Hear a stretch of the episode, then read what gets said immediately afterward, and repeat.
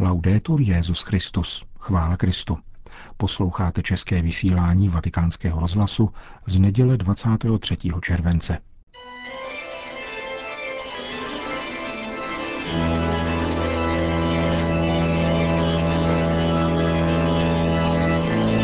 Církev a svět, náš nedělní komentář.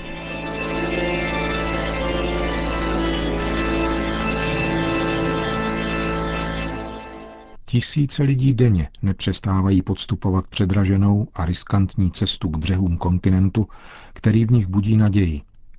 Je paradoxem, ale nikoli nedopatřením, že propagátoři tohoto masového přesídlování právě tento moment nedocenují. Mluví o ekonomické či demografické, po případě staré známé historické nutnosti, ale nezmiňují ten nejpodstatnější důvod, proč se Evropa stala zaslíbeným kontinentem – Dovolávají se biblického učení, ale používají jej pouze k mentorování, jež se stalo nesnesitelným. Nemluví o tom, že vymoženosti, které se v Evropě nabízejí, pocházejí z křesťanské inspirace. Zákonné záruky lidské důstojnosti, kulturní rozmanitost, umělecká a technická tvořivost, občanská práva, ale i povinnosti, ba i to materialistické pozlátko, které táhne asi nejvíc, jsou plodem křesťanské víry aplikované podnikavostí Evropanů na život ve zdejší.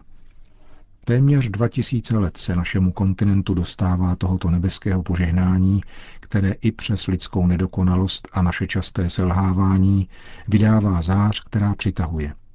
Důvod, proč migrační propaganda původ této přitažlivosti zamlčuje, plyne ze snahy verbálně jej nahradit vlastním politickým konstruktem. Pouhá spontaneita ani pouhá perfidnost těch, kteří umějí profitovat z chaosu, však nejsou jediným motivem probíhajícího stěhování národů.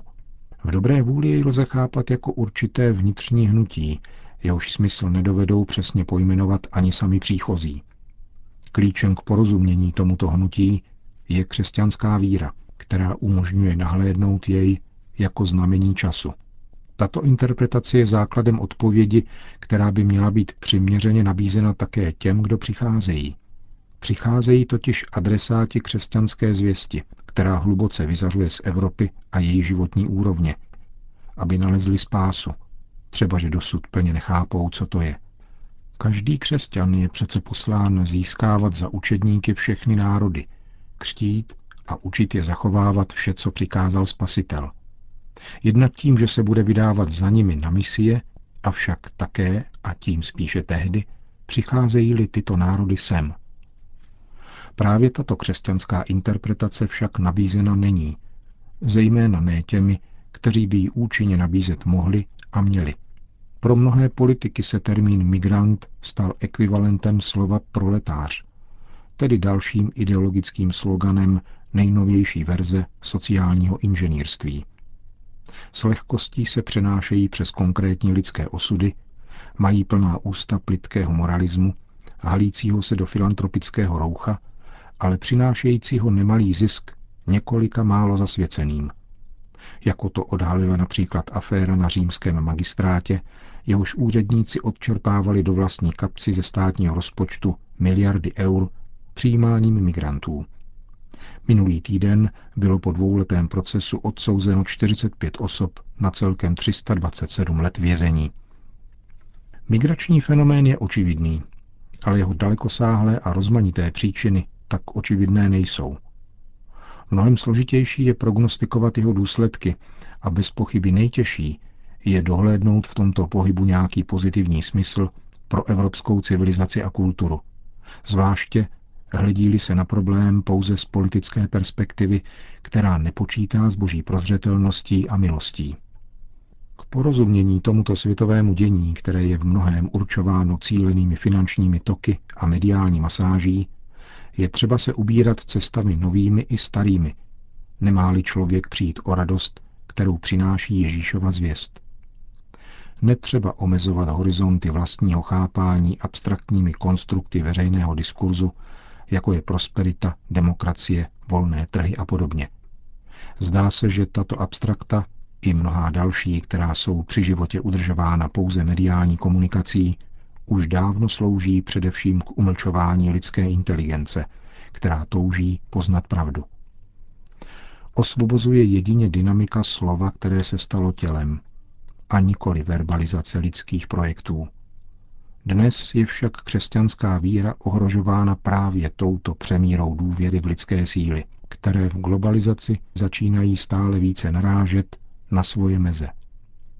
Odtud plyne veškeré rozčarování a znechucení, ale i slepá poslušnost vůči stále impozantnějším mocnostem, jež se nám nabízejí, jako by byly naše, ale člověku jsou cizí a nepřátelské.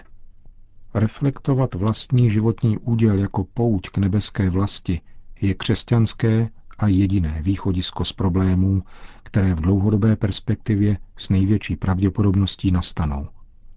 Pokud si Evropané nepustí k tělu tuto reflexi, jež je tak názorně, ba přímo z hurta, evokována putujícími masami, budou se jen dále zaplétat do sebedestruktivní vize pozemské blaženosti, budované agnosticky, ba gnosticky, v protikladu k plánu toho, který je stvořitelem i spasitelem zároveň. Integrace imigrantů se zkrátka v Evropě neobejde bez evangelizace.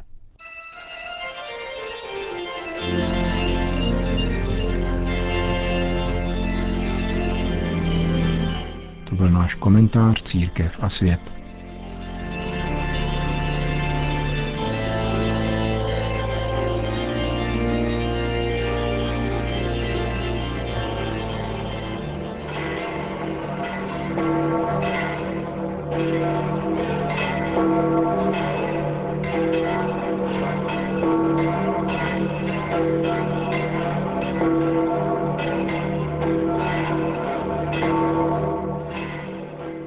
Na svatopetrském náměstí se v neděli předpolednem zhromáždilo asi 20 tisíc lidí, aby si vyslechli pravidelnou promluvu papeže Františka před mariánskou modlitbou Anděl Páně. Cari fratelli e sorelle. Drazí bratři a sestry. Buongiorno. Dobrý den. L'odierna pagina evangelica propone tre parabole con le quali Gesù parla alle folle del regno di Dio. Dnešní evangelium podává tři podobenství, kterým Ježíš mluví zástupům o božím království. Zastavím se u toho prvního, o dobrém semenu a koukolu, které ilustruje problém zla ve světě a poukazuje na trpělivost Boha. Kolik trpělivosti má Bůh? Každý z nás si může říci, kolik trpělivosti má se mnou Bůh. Podobenství se odhrává na poli a má dva protagonisty. Na jedné straně hospodář, který znázorňuje Boha a rozsévá dobré semeno. Na druhé nepřítel, který představuje satana a rozsévá plevel. Col passare del tempo in mezzo al grano cresce anche la zizzania e di fronte a questo fatto il padrone e i suoi servi hanno atteggiamenti diversi. Postupem času začal mezi klasy růst koukol, k čemuž zaujímají služebníci a hospodář odlišné postoje. Služebníci by chtěli zasáhnout a plevel vytrhat, avšak hospodář, který má starost především o zachování úrody, je proti. Ne, jinak byste při sbírání plevele mohli s ním vytrhat i pšenici. Tímto podobenstvím nám Ježíš říká, že v tomto světě se dobro a zlo natolik prolíná, že je nelze oddělit a vyhladit tak všechno zlo. To může pouze Bůh a učiní to na posledním soudu. Nynější situace se svojí dvojakostí a nesourodostí je polem svobody. Je to pole svobody křesťanů, na kterém se cvičí obtížné rozlišování mezi dobrem a zlem. E in questo campo si tratta dunque di congiungere con grande fiducia in Dio e nella sua provvidenza due atteggiamenti apparentemente contraddittori. Na tomto poli je tedy třeba s velkou důvěrou v Boha a jeho prozřetelnost spojit dva zdánlivě protikladné postoje. Rozhodnost a trpělivost. Rozhodnost je ochota být dobrým semenem. To chceme všichni. Všemi svými silami. A proto zaujímáme odstup od zla a jeho svodů. Trpělivost znamená upřednostňování církve, která je kvasem v těstu a nebojí se špinit si ruce praním plín svých dětí, spíše než církve čistých, která si dělá nárok předčasně soudit, kdo je v božím království a kdo nikoli. Signore, che la sapienza incarnata oggi ci aiuta a comprendere che il bene e il male non si possono identificare con territori definiti. Pán, který je vtělená moudrost, nám dnes pomáhá chápat, že dobro a zlo nelze identifikovat s definovanými oblastmi nebo s určitými skupinami lidí. Tito jsou dobří, tito jsou zlí. Říká nám, že hranice mezi dobrem a zlem prochází srdcem každého člověka. Prochází srdcem každého z nás. To znamená, že všichni jsme hříšníci. Mám chuť se vás otázat, kdo není hříšník, ať zvedne ruku. Nikdo. Protože všichni jsme hříšníci. Ježíš Kristus nás svojí smrtí na kříži a svým skříšením vysvobodil z otroctví hříchu a dává nám milost kráčet v novém životě. Křtem nám však daroval také spověď, protože neustále potřebujeme, aby nám byly odpouštěny hříchy. Vidět vždycky a jenom zlo, které je kolem nás, vede k tomu, že nechceme uznávat hřích, který je také v nás. E poi Gesù ci insegna un modo diverso di guardare il campo del mondo, di osservare la realtà. Ježíš nás však učí vidět pole světa a pozorovat skutečnost jiným způsobem. Jsme povoláni naučit se božím dobám, které nejsou našimi dobami, a také božímu pohledu. Takže díky blahodárnému vlivu rozechvilého čekání se pak to, co bylo koukolem nebo vypadalo jako koukol, může stát dobrou úrodou. To je skutečnost obrácení, perspektiva naděje. Kéž nám Pana Maria pomáhá sbírat ve skutečnosti, která je kolem nás, nejenom špínu a zlo, ale také dobro a krásu. Demaskovat dílo satana, ale především důvěřovat v boží působení, které zúrodňuje dějiny. Končil svatý otec promluvu před polední mariánskou modlitbou Anděl Páně. Potom obrátil pozornost k aktuálnímu dění v Jeruzalémě. Cari fratelli e sorelle, Drazí bratři a sestry, seguo con trepidazione s rozechvěním sledují vážné napětí a násilí, ke kterému dochází v těchto dnech v Jeruzalémě. Cítím potřebu důrazně vyzvat k umírněnosti a dialogu. Vybízím vás, abyste se spojili se mnou v modlitbě, aby pán všem vnuknul úmysly smíření a pokoje. propositi di riconciliazione e di pace. Po společné mariánské modlitbě papež František všem požehnal. Sit nomen Domini benedictum. et sos nunc et usque in seculum, Aiutorium nostrum in nomine Domini. qui fecit celum et terram.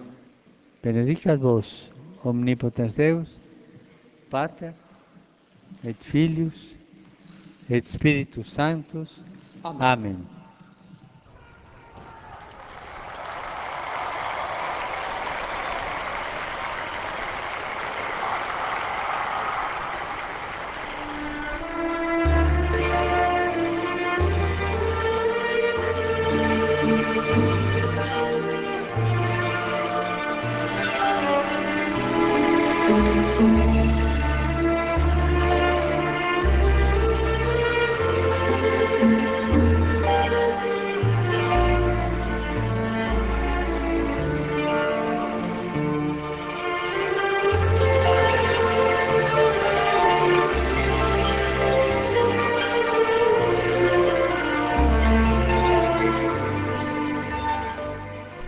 České vysílání vatikánského rozhlasu.